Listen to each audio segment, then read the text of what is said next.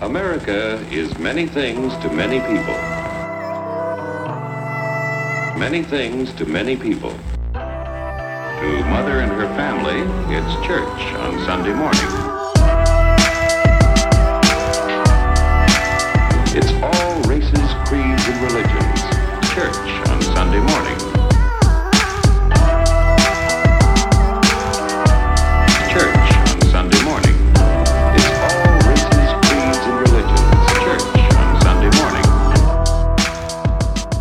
Greetings, folks, and welcome to the next installment of White Nation Under God, where we explore, unpack, define, redefine this concept of white Christian nationalism, what it means for you, and what we should do about it. And on that last question, I am so pleased to have an expert in the topic, Amanda Tyler. Welcome to White Nation Under God. Oh, thanks so much for having me, Jemar, for this important conversation. Absolutely. Um, we start these episodes the same way because I believe having different definitions uh, highlights different aspects and it gives us a more fully orbed idea of what this concept of Christian nationalism is. So, in your words and your understanding, how would you define and describe Christian nationalism? Well, I'm so glad we start here because everyone does have slightly different definitions, and that's because we all have different perspectives and come to this work in different ways. My definition for Christian nationalism is a political ideology and a cultural framework that tries to merge our identities as Americans and Christians. In other words, Christian nationalism suggests that to be a true American, one has to be Christian. And really, one has to be a white Christian that espouses certain political views, uh, claiming them from a Christian perspective. And um, this definition, this understanding of of Christian nationalism is directly at odds, I believe, with the with American history, with American Constitution, and uh, conflicts with our callings as Christians. I appreciate that definition, and I actually think that this aspect of the conversation gets a little bit into the topic and the focus of this episode, which is what can people do about Christian nationalism? And one of the things I believe is repetition and defining and defining over and over again is helpful. Um, what do you think about that idea about this um, attempt to to combat this ideology by continually defining it? I mean, some people might say, you know, this this is going to fall on deaf ears if you say it too much. How would you respond? I think it's always important for us to start with definitions. One, so that we're on a the same level, level playing field and having the conversation that we have a shared vocabulary that we know what we're talking about um, two i i don't claim to have a perfect definition of christian nationalism and so i it's not um, I think that that can open the opportunity for conversation or for questioning or what exactly mm. do you mean by that. So I think it it opens the the dialogue and an ability to have a back and forth.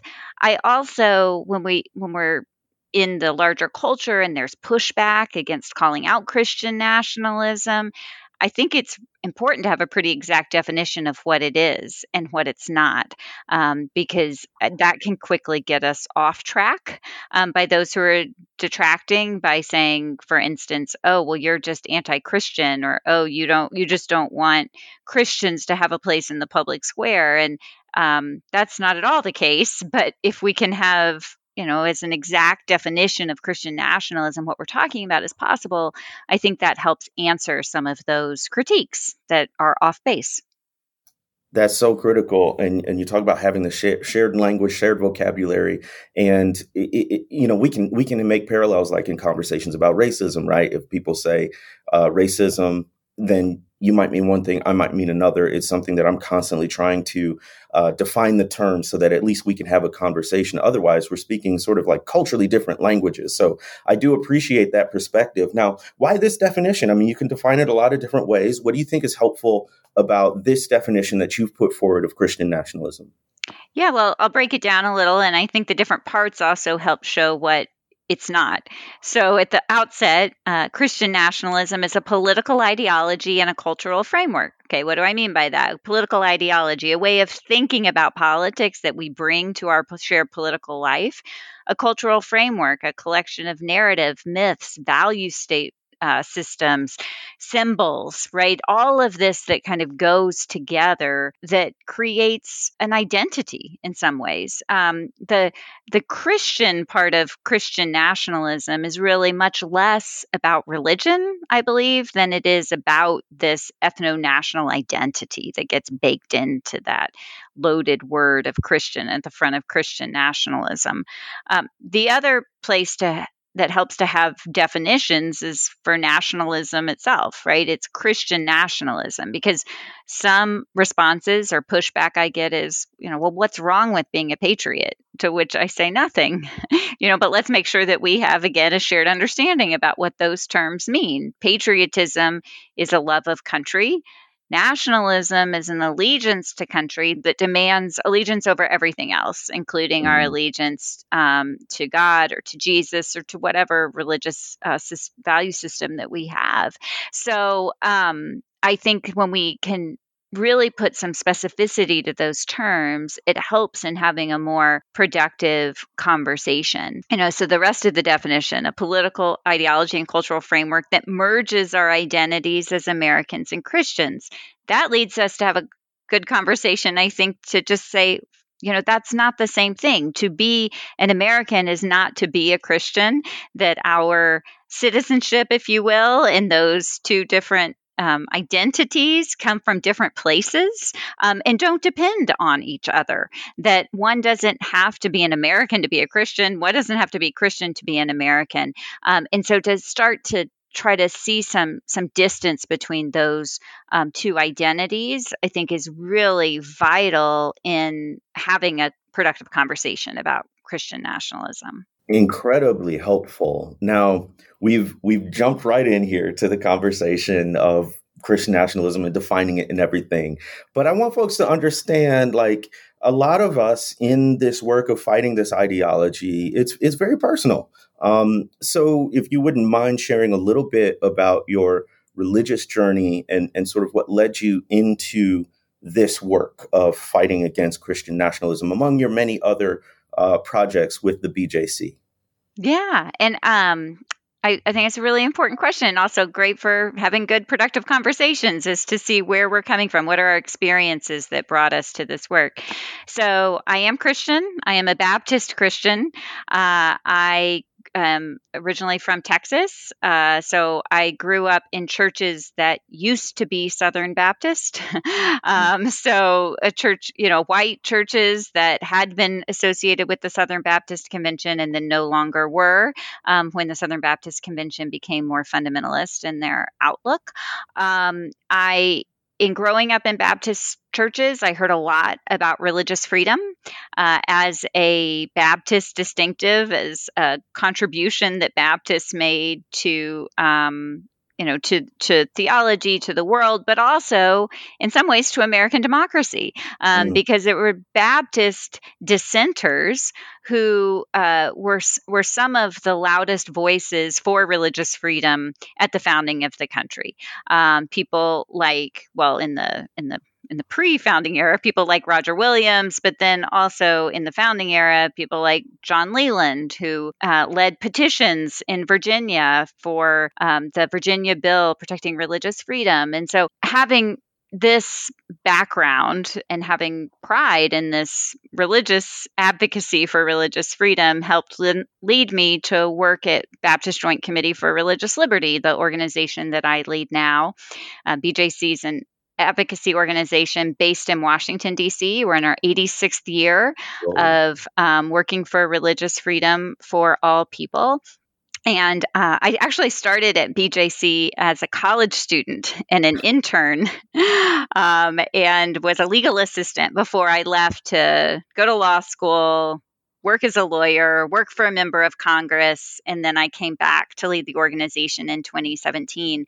And part of my story about what happened between when I left BJC and came back is I fell in love and got married to someone who is Jewish. Um, mm. And so my perspective about religious freedom was impacted by having now an interfaith family and understanding more what an, it would be an experience to be Jewish in America. Not my personal experience, but my family's experience. Sure. Um, and then also having my son and raising my son in an interfaith um, family. So um, I, you know, I think that that uh, gave me a, an even more full appreciation for the need for religious freedom in a very personal way.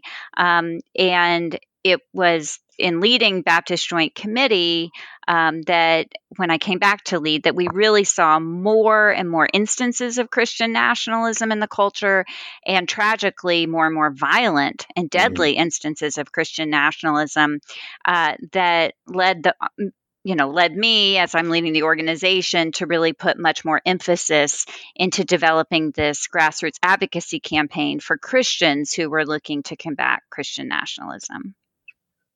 Thank you for that background. Even even I'm learning more about you with that. Um, and eh, there's two things. I a, a thanks and you know just giving you some flowers. One on on you know my thank you to you. You're one of the first people who um, sort of included my voice in this conversation mm-hmm. about Christian nationalism. And I don't know how that, that happened. I don't know. I mean, you reached out, and so I don't know how um, I got on your radar, but I'm very, very grateful that, uh, you know, you saw my work as contributing to this because it wasn't necessarily under the banner of you know using that that framework of, of white Christian nationalism that I approach this work. I approach it as a historian, um, but but you saw you know the relevance of that kind of work to this topic. So thank you for that, and it's led to some tremendous collaborations um, that I've enjoyed, and then also giving you your flowers. You you and the BJC and your team there have been at the forefront of this really for a while and what we're going to dive into next is, you know, Christians against Christian nationalism and, and everything you've mind blowingly helpfully provided us. But to say that, you know, the work that you're doing is incredibly relevant and empathetic. There's a great deal of humanity in what you bring. And I think in terms of your leadership and your voice, and you're doing it in a public way. I mean, you've been on on all the shows and all the outlets, and I think representing uh, faith and religious liberty in a much more uh, biblically faithful and also approachable way than we're seeing mm-hmm. from white Christian nationalists. So I just, you know, I appreciate just your being and what you're doing in all of this.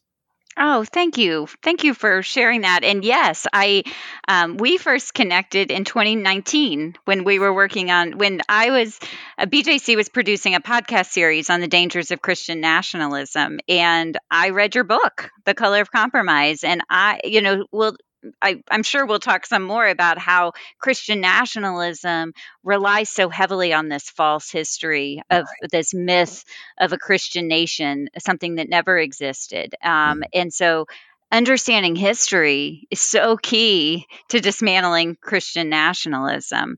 Um, and so, I, you know, when I read your book, I immediately thought, oh, I want to have. Um, I want to have Jemar on this podcast to to talk about white Christian nationalism and and dismantling these myths. Um, so so that's kind of how it all came together. and yes, we've had so many great uh, collaborations since then. Well, I'm so eager to to, to point folks now, um, even more folks, to your work. But tell me, walking back a little bit, now it's on everybody's mind it's in the media you know it, still not enough but way more than it was. But but you like you said you're doing this podcast series back in 2019 and, and and even before that you were paying attention as the bjc to christian nationalism. How did it get on your radar and especially how did it get on your radar before most folks even had that ter- terminology in their vocabulary? Yeah. Well our work at bjc led us to be positioned to notice what was going on and to help put language to it. Um, so, you know, our, our mission at BJC is to advocate for everyone's religious freedom. And we believe that everyone's religious freedom in our American context is best protected by keeping the institutions of religion and government separate. Mm. And um, for decades, we've been beating back this Christian nation myth. And I think we can point specifically to the 1980s when David Barton, um, um, this pseudo historian um, started putting out his tracks um, about America as a Christian nation. And it was back in the 1980s that my predecessors were putting out myth busting documents about um, in response um, mm. directly mm. to David Barton. So we had literal files. you know, it's, old, it's old enough. You know, this is pre-computer. We had literal files um, that were at the ready to to kind of beat back this recurring mythology. But something new and different and dangerous was happening um, in the Trump era, where these ideas were spreading more quickly through social media. They were also spreading alongside misinformation, um, and in we had had a number of deadly attacks. Um, by violent extremists who were using Christian nationalism to kill in Jesus' name in their mm in their warped sense of reality. And so uh, we felt an urgent need at that point to help put some language to what we were seeing. Um, you know, for many years before this time, we had also had this sense that people were misappropriating the words religious freedom to mean something that it doesn't mean, um, to to mean really religious privilege, um, or for their own religious views to be privileged by the government over other people, to be used to discriminate discriminate against other people, and I, with time, have come to see that often when we see religious freedom used in those ways, it's really Christian nationalism. So we needed a language to be able to understand what we were seeing. And um, so this Christian nationalism, we weren't the first ones to use this term. It was around, but we we started we thought it was necessary to name it define it as we did earlier in, in this conversation today, um, just so that people could start to notice it and start to understand how this ideology was touching all all kinds of of our society. So we first at BJC brought together an interfaith table to say, what do we do about Christian nationalism? That's often how we work as an interfaith coalition. Um, and our interfaith partners, our Jewish and Muslim and Sikh partners, they said to us, wow, we agree. This is an urgent problem. And we think you, Christians, are the ones that really need to take the leading role here. Your house. yeah, exactly. Exactly. And you know, also, one, we think it's going to be more effective um, because you can more clearly explain how this is not anti Christian to be fighting Christian nationalism. In fact, it's the opposite. Um, but two, and this was really um, eye opening to me, um, they told us we don't feel safe in calling out Christian nationalism right now. Wow. And so we took that to heart, and that's when we f- came up with the title Christians against Christian nationalism to be really clear about what um, the ideology we were fighting was, clear about who we were, and then the central statement of Christians against Christian nationalism, that tells you what we're for. And we're for religious freedom for all. And we think a recommitment to those values and, and foundational principles is what we need to combat Christian nationalism. Well, you're a Christian, I'm a Christian. If somebody says to you, you know, why should we be concerned about religious liberty for all, for non-Christians, for for people practicing different religions or even no religion at all. Why would you say that's important for Christians to advocate for religious liberty? Yeah, well, I guess starting starting very um, personally and theologically, um, again, I come at this as, as a Baptist Christian and having a real commitment to soul freedom. This idea that every individual person um, needs to have uh, an opportunity to be in relationship with God and that God created us as free free beings free to say yes to God and free to say no to God um, that an authentic faith and and is only authentic if we have the opportunity to say no, that God doesn't want forced believers or forced belief. Um, and so that freedom to to choose not to be religious is just as important as the freedom to be religious um, and that the government has no part in that in that decision in that relationship in that choice um, to have a relationship with god uh, so you know just for my own religious freedom it's important um, to protect these principles. But then also thinking of Jesus's command to love our neighbors as ourselves, Uh, in the religious freedom context, that means standing up for the religious freedom of my neighbor as much as I stand up for my own religious freedom. And that's a religious freedom to practice any religion and to choose not to practice religion. I think that the experience of our agnostic and atheistic and humanistic, you know, neighbors, humanist neighbors, those that is often left out of the conversation about religious freedom. And it's just as important for us to think about religious freedom for the non-religious as it is for the religious of all faiths. It seems like the real conflict when we're talking about religious freedom, religious liberty, is when ethics clash.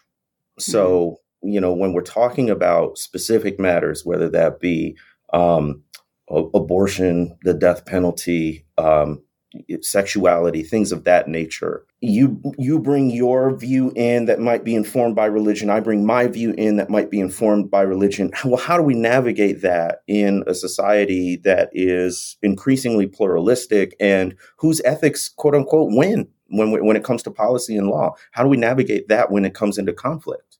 Yeah, I, I think one big misunderstanding about religious freedom right now is this false idea that religious freedom means that you have a right for the government's laws to reflect your ethics or to reflect your religious views or to reflect your theology.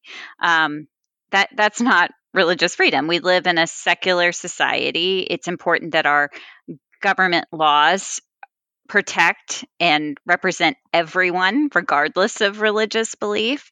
And so we do have to work out when our when the um, dictates of our religion, particularly the dictates of our religion to exercise religion in a certain way, when those come into conflict with the laws of the country, then we have to work out those those more thorny issues of religious freedom. And that's a lot of the legal work that we do at BJC. And that is difficult, nuanced, complicated work. I'm not here to say that that is easy, but I think often we hear religious freedom used as if we have a right to have our government laws reflect our theology. And that's not religious freedom. That's actually theocracy. And that is a choice that we as a country chose not to take um, when we set up a system for religious freedom um, so many years ago. Ooh, that's really helpful. I feel like that's just a big gap in our discipleship as Christians, I'll say. Um, like I don't know where that fits into the curriculum, even you know whether in church life or schooling or whatever. Uh, what religious liberty actually means in the context of this nation's history, um, in the context of other religions within this nation, all of those kinds of things. But I also think that's probably where your work comes in, and certainly the BJC's work comes in. So let's talk about that then. Um, you mentioned before this whole initiative called Christians Against Christian nationalism. And I am thrilled to let more and more folks know about this because I often get this question from well meaning Christians about, well, what do we do? I'm like, there's a whole website, there's a whole suite of resources. So tell us a little bit about that project. We'll dive into some specifics. Yeah, absolutely. So we started Christians Against Christian Nationalism in July 2019. Again, first, just to give some language to the problem that we were seeing, to offer some understanding, some definitions, some tools for people to learn to recognize Christian nationalism as it was coming up in their communities and in their congregations, and maybe even in their own theologies. Um, so, the centerpiece of Christians Against Christian Nationalism org. Um, it's a website. Anyone can go. All of these resources are free and um, public for access and sharing. Um, but the centerpiece is a statement of unifying principles uh, that people who can agree upon, um, regardless of their theologies or their ideologies or their politics, even. Um, but these are foundational ideas of religious freedom for all. Um, and so the first thing people can do is read the statement. And if they agree with these unifying principles, again, it's not a statement of faith because we as diverse Christians have all different kinds of faiths and theologies, but rather a statement of unifying principles, then they can add their name as a public signer of as a Christian against Christian nationalism. And I think that's really important that we are willing to take a public stand against Christian nationalism. So that's step one. But then step two, we have a whole suite and library of resources for people who are wanting to learn more about Christian nationalism. We have the podcast series from 2019, um, on which uh, you are uh, one of the 10 episodes, one of the 10 guests, Jemar. Um, and then we put out a, an accompanying discussion guide to go with the podcast series. So if you're in a small group class or um, Sunday school class, that you can actually have a, a, discuss, a a discussion around the podcast series. We've done the same thing for um, some webinars. Again, one that you were on with um, Robbie Jones, Jemar. We did a we did a webinar for that on white Christian nationalism, along with the discussion guide. Um, We've done that a few different times. We have some one page explainers on there that people can use. And we are continuing to add to this library of resources all the time. Um, and we also have now a grassroots network of nearly 30,000 Christians against Christian nationalism. That list is continuing to grow we are now at the stage of really being able to respond and work with people in local communities as they see Christian nationalism coming up, that we are working to provide more targeted resources to help them be advocates in their community, whether it's advocates um, in, within their churches, um, because uh, you know that's I think is an important part of what we're doing at, at Christians Against Christian Nationalism. We are not about pointing fingers outside of our communities. We think it's really important to start personally, both for each individual person, for each individual church, to really investigate how has Christian nationalism impacted our understanding of Jesus? How has Christian nationalism impacted our practice of religion here in our church? What do you know, as you said earlier, what do we need to do in cleaning our own house before we can be more authentic advocates out in the larger community and helping others understand the difference between Christian nationalism and Christianity and understand why we as Christians think it's so vital that we fight Christian nationalism right now. So, first of all, pause. Y'all, did you hear everything that Amanda just listed? Like, you do not have to reinvent the wheel. If you want to have these conversations, there are one pagers out there, just PDFs that you can email, download, distribute. There are discussion guides. There are conversations with experts from across the nation. Like, it's all there and it's a growing library. So, we are remiss if we do not utilize this incredible resource, Christians Against Christian Nationalism.org. I want to get into a little bit of the implementation, but before we do, I'm always a big advocate of begin with the end in mind.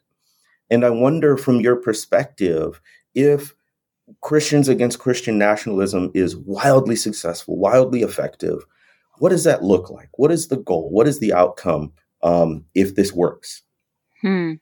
Well, we see less and less Christian nationalism in our in in our culture you know and i think uh, it's really important for me to be reminded and to remind others that this is not a quick fix christian nationalism is so baked in to our culture as racism is baked into our culture that it is going to be a long haul to dismantle it that doesn't mean that we don't do what we can in the time that we have to make a difference.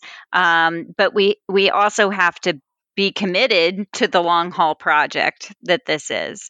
Um, and we're in an alarming place right now where we see people openly embracing Christian nationalism and a Christian nationalist label as something to aspire to. We have people running for office um, as Christian nationalists. And so I think that we will see progress when we see more and more people from all different perspectives coming out boldly against Christian nationalism and explaining why it's un American and unchristian to be promoting Christian nationalism. I, but I have to be straight with you. This is incremental work, you know, and I, I think it might be the kind of thing that we will only know many years down the road how successful we've been, but we are making inroads right now. And again, just naming the problem and giving people resources to be able to have the conversation about it. And even in three years,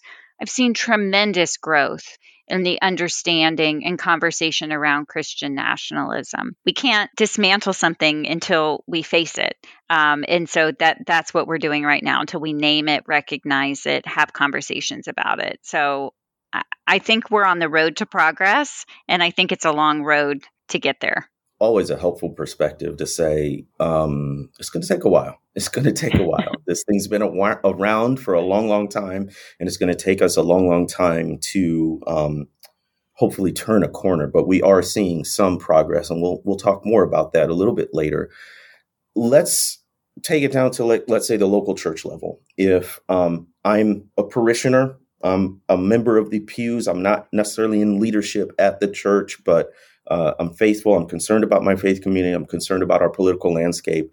How would I begin to utilize the resources of Christians against Christian nationalism at that local church level? Well, you can go to christiansagainstchristiannationalism.org and download any of these resources for free. And so we have a three part curriculum so this would be something you could do in three Sundays, or take take each lesson and extend it out a little bit. Um, I I do think that there depending on, I, I think there's a lot of material here for a lot of conversation, but take it to your Sunday school class or take it to the pastor and say, Oh, what would you think about doing a study on this? Or invite someone um, from Christians Against Christian Nationalism, an expert, to invite us to come speak to your church you know about about what the dangers of christian nationalism are i think just starting to have the conversation and and and just I think some of what has allowed Christian nationalism to be around for so long, to get so deeply entrenched,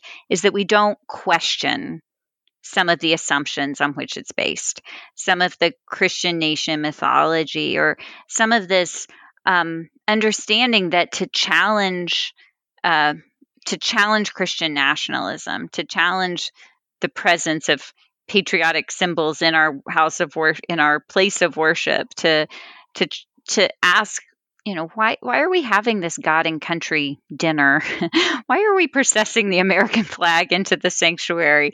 Mm. you know these are i'm not saying this is these are easy conversations but where can we see a merging of american patriotic symbols with religious symbols right in our houses of worship you know what are we worshiping here?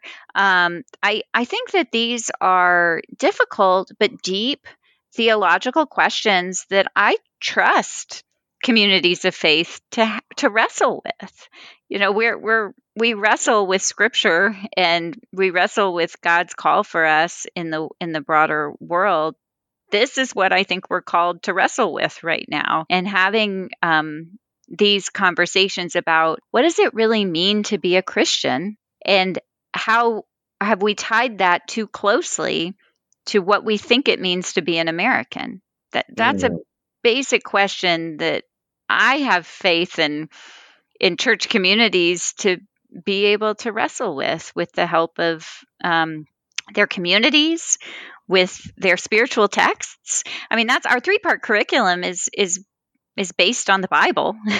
you know, we can we can use our biblical text to help inform our understanding of what Christian nationalism is and how it threatens the gospel. Um, so, so I trust our communities to have these kinds of conversations. What you just said is incredibly implementable.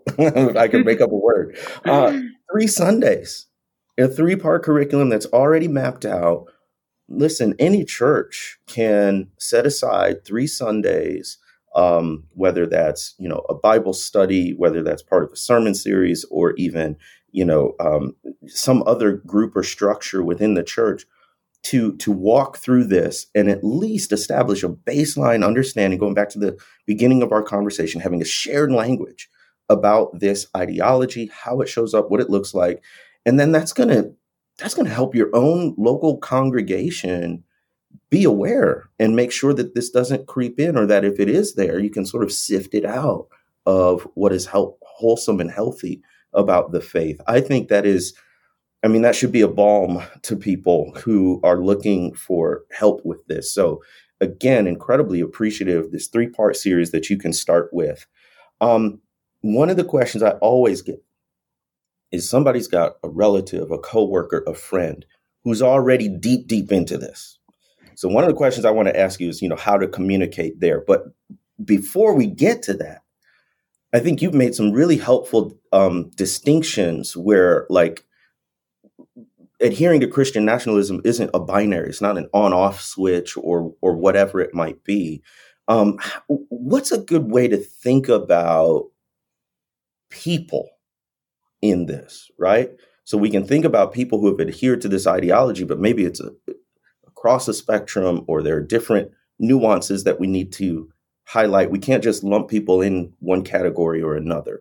Um, maybe just speak to that general, you know. Yeah, of yeah, that's super important. Um, our friend and colleague, Professor Sam Perry, has said um, that Christian nationalism is not a diagnosis.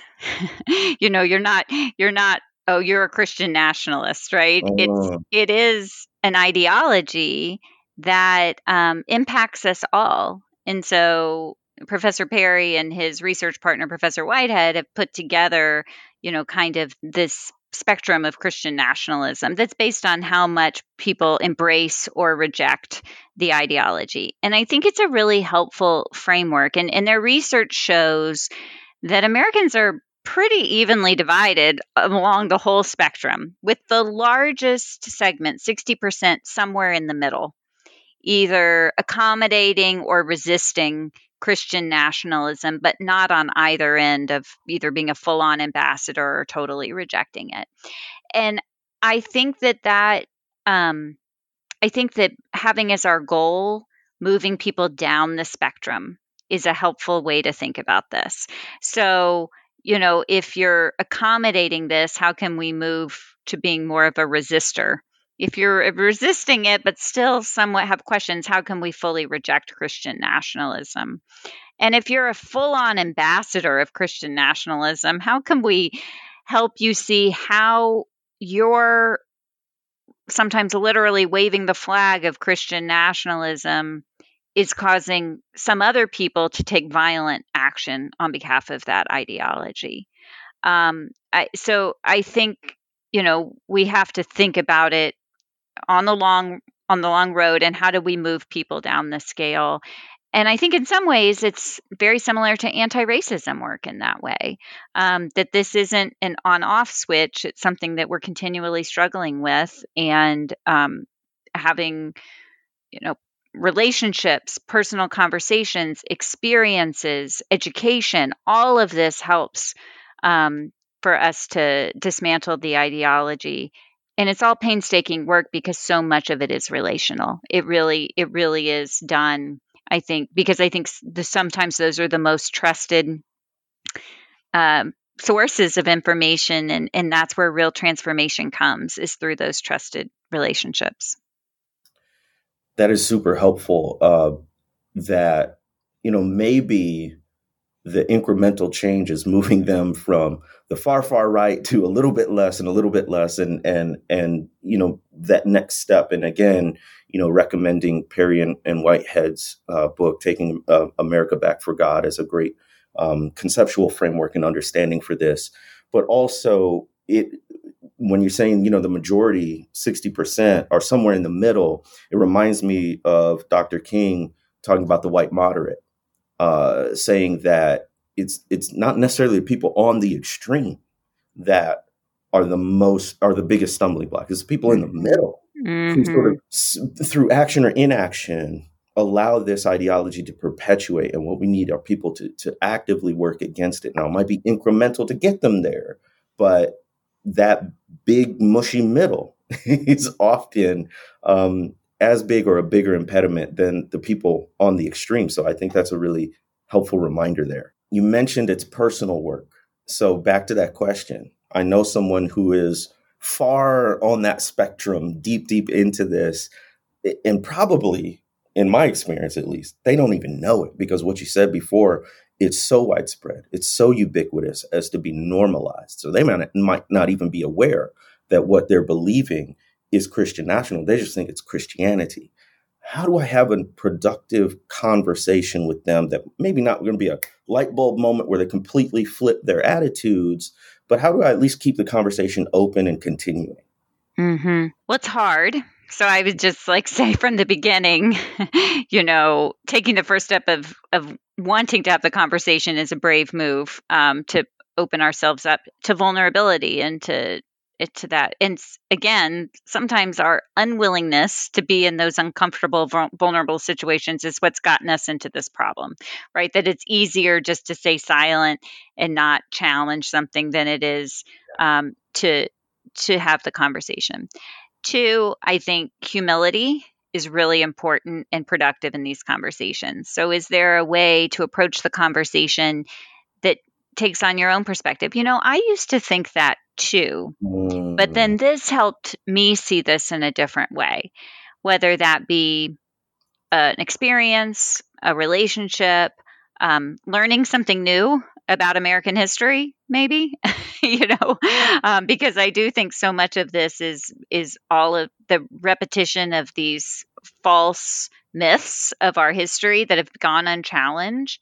So saying, oh, you know, I used to think that America was a Christian nation too, but then I learned that you know, our founding fathers actually were influenced by religious people like Baptists who were concerned about you know, the government controlling the state. And they set up a system that would let religious freedom flourish. You know, just having some of that, you know, explaining your own learning or evolution on the topic, I think is super helpful um, to productive conversations. And then, you know, thinking about what's going to touch them the most. And and I mentioned the violent expressions of Christian nationalism earlier. And I think that those of us who might disagree on some other expressions of Christian nationalism can agree that we do not want people killed in the name of Christian nationalism and Jesus. Mm-hmm. And so when we think about explaining to people how this ideology has influenced violent action, um, I I believe that there might be some room for some change there. Um, and we saw that a little in the wake of January 6th. In the immediate aftermath of January 6th, right? We've seen how that has, um, that memories are short and have changed with time. But this idea then of not being associated with the Christian nationalism that would try to overthrow the government. Um, and so, are there exam and, and that's another resource by the way we have at christians against christian nationalism which you contributed to is is a is a big study the most comprehensive to date of how christian yeah. nationalism influenced the attack on the capitol but you know are there um, and again i don't think we want to focus exclusively on the violent manifestations of christian nationalism but i think explaining how that contributes can help move people who are deeply entrenched but who are not themselves violent or would want to be associated with that kind of violence. That's so helpful. And, and I know this is very personal for a lot of people. It gets to dinner table conversations, holiday get togethers, interactions with coworkers and neighbors. So it's really, I think, I think very helpful to say what, what, what you said. You know, I used to think that too but then this happened and now i think this or or i learned this and now i think differently. Uh, i think that's profoundly again human and empathetic and real. So that's just another way. Now we're talking about christian nationalism. Of course it's an ideology that that really has power as as one of the central components and particularly political power. Uh, as we record this we're coming up on the 2022 midterms. Um, what is concerning you about our political and electoral landscape right now? And is there anything that gives you hope or encouragement? Hmm. There's a lot to be concerned about right now. Um, I, I, I, hate to, but it's reality. Um, and I think part of it is this massive um, spread of misinformation and distrust in the electoral system um, that has led to just the crumbling of uh, some basic building blocks of democracy that we know who wins an election is actually going to be accepted as the lawful winner of an election, right? right. And and Christian nationalism has been used to further um, election lies and uh, this general mistrust of our electoral system. And that is deeply concerning to me.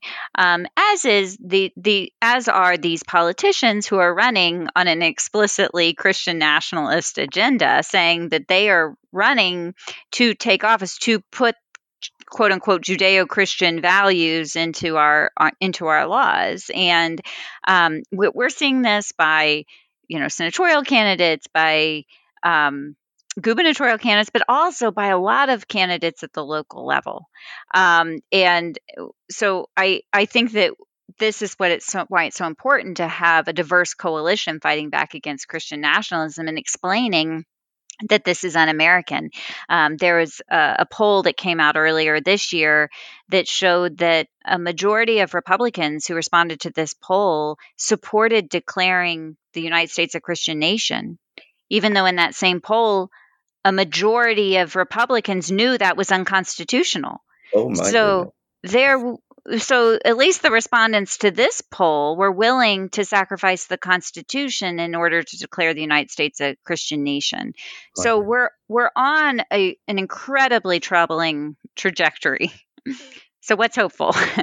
well, well, one is that people are waking up to the problem of Christian nationalism. If we can't name it, we can't fight it. And so as people, you know, people have been wondering, well, you know, is this what what about people claiming the name of Christian nationalism or or politicians like Marjorie Taylor Greene selling T-shirts that say I'm a proud Christian nationalist? You know, um, it. You know, I I think it's. I, I mean, I have a lot of reactions to that. I mean, one, I I I think that's a terrible direction for us to be headed in on the other hand, at least you're being open about what you are, you know? And so I think it gives an opportunity for people to push back and distance themselves from that and um, to reject that direction for the country. And we are seeing more and more, in the wake of that, we are seeing many more people being interested in this topic from the media and also responses that I get from those media appearances. Um, earlier this year, I was on a, a CNN program with John Avlon speaking about Christian nationalism, and the video um, got like a million views within three days and like wow. a ton of comments. And the vast majority of the comments, I didn't read all of them, but and I, I was a little scared to look at them. But then when I read them, so many of them were i'm a christian and this is how i feel too and i'm so happy to hear this view being espoused in the public. And so i think if more and more of us especially those of us who are christian are coming out and saying we are against christian nationalism that just helps build a community and and a and a larger group of us who can push back strengthen numbers in pushing back against christian nationalism.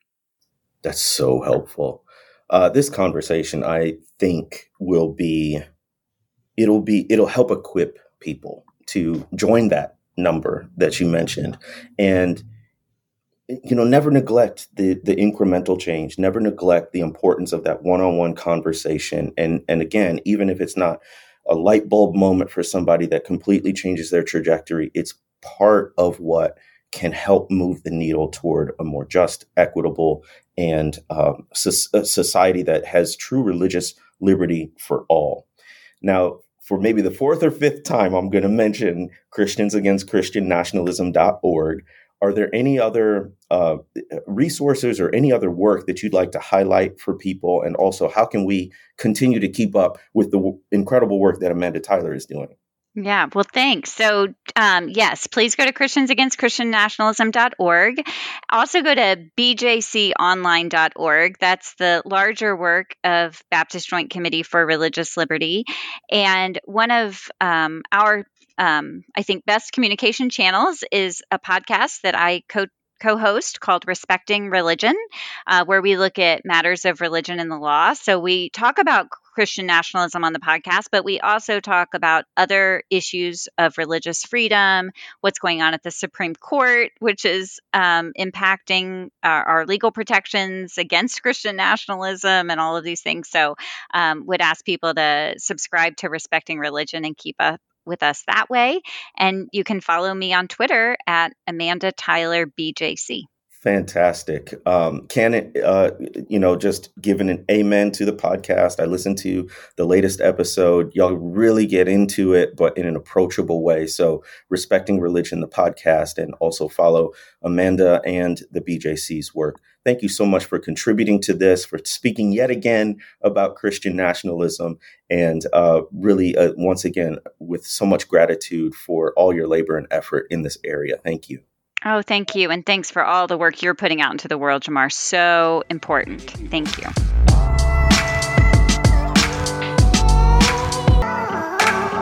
America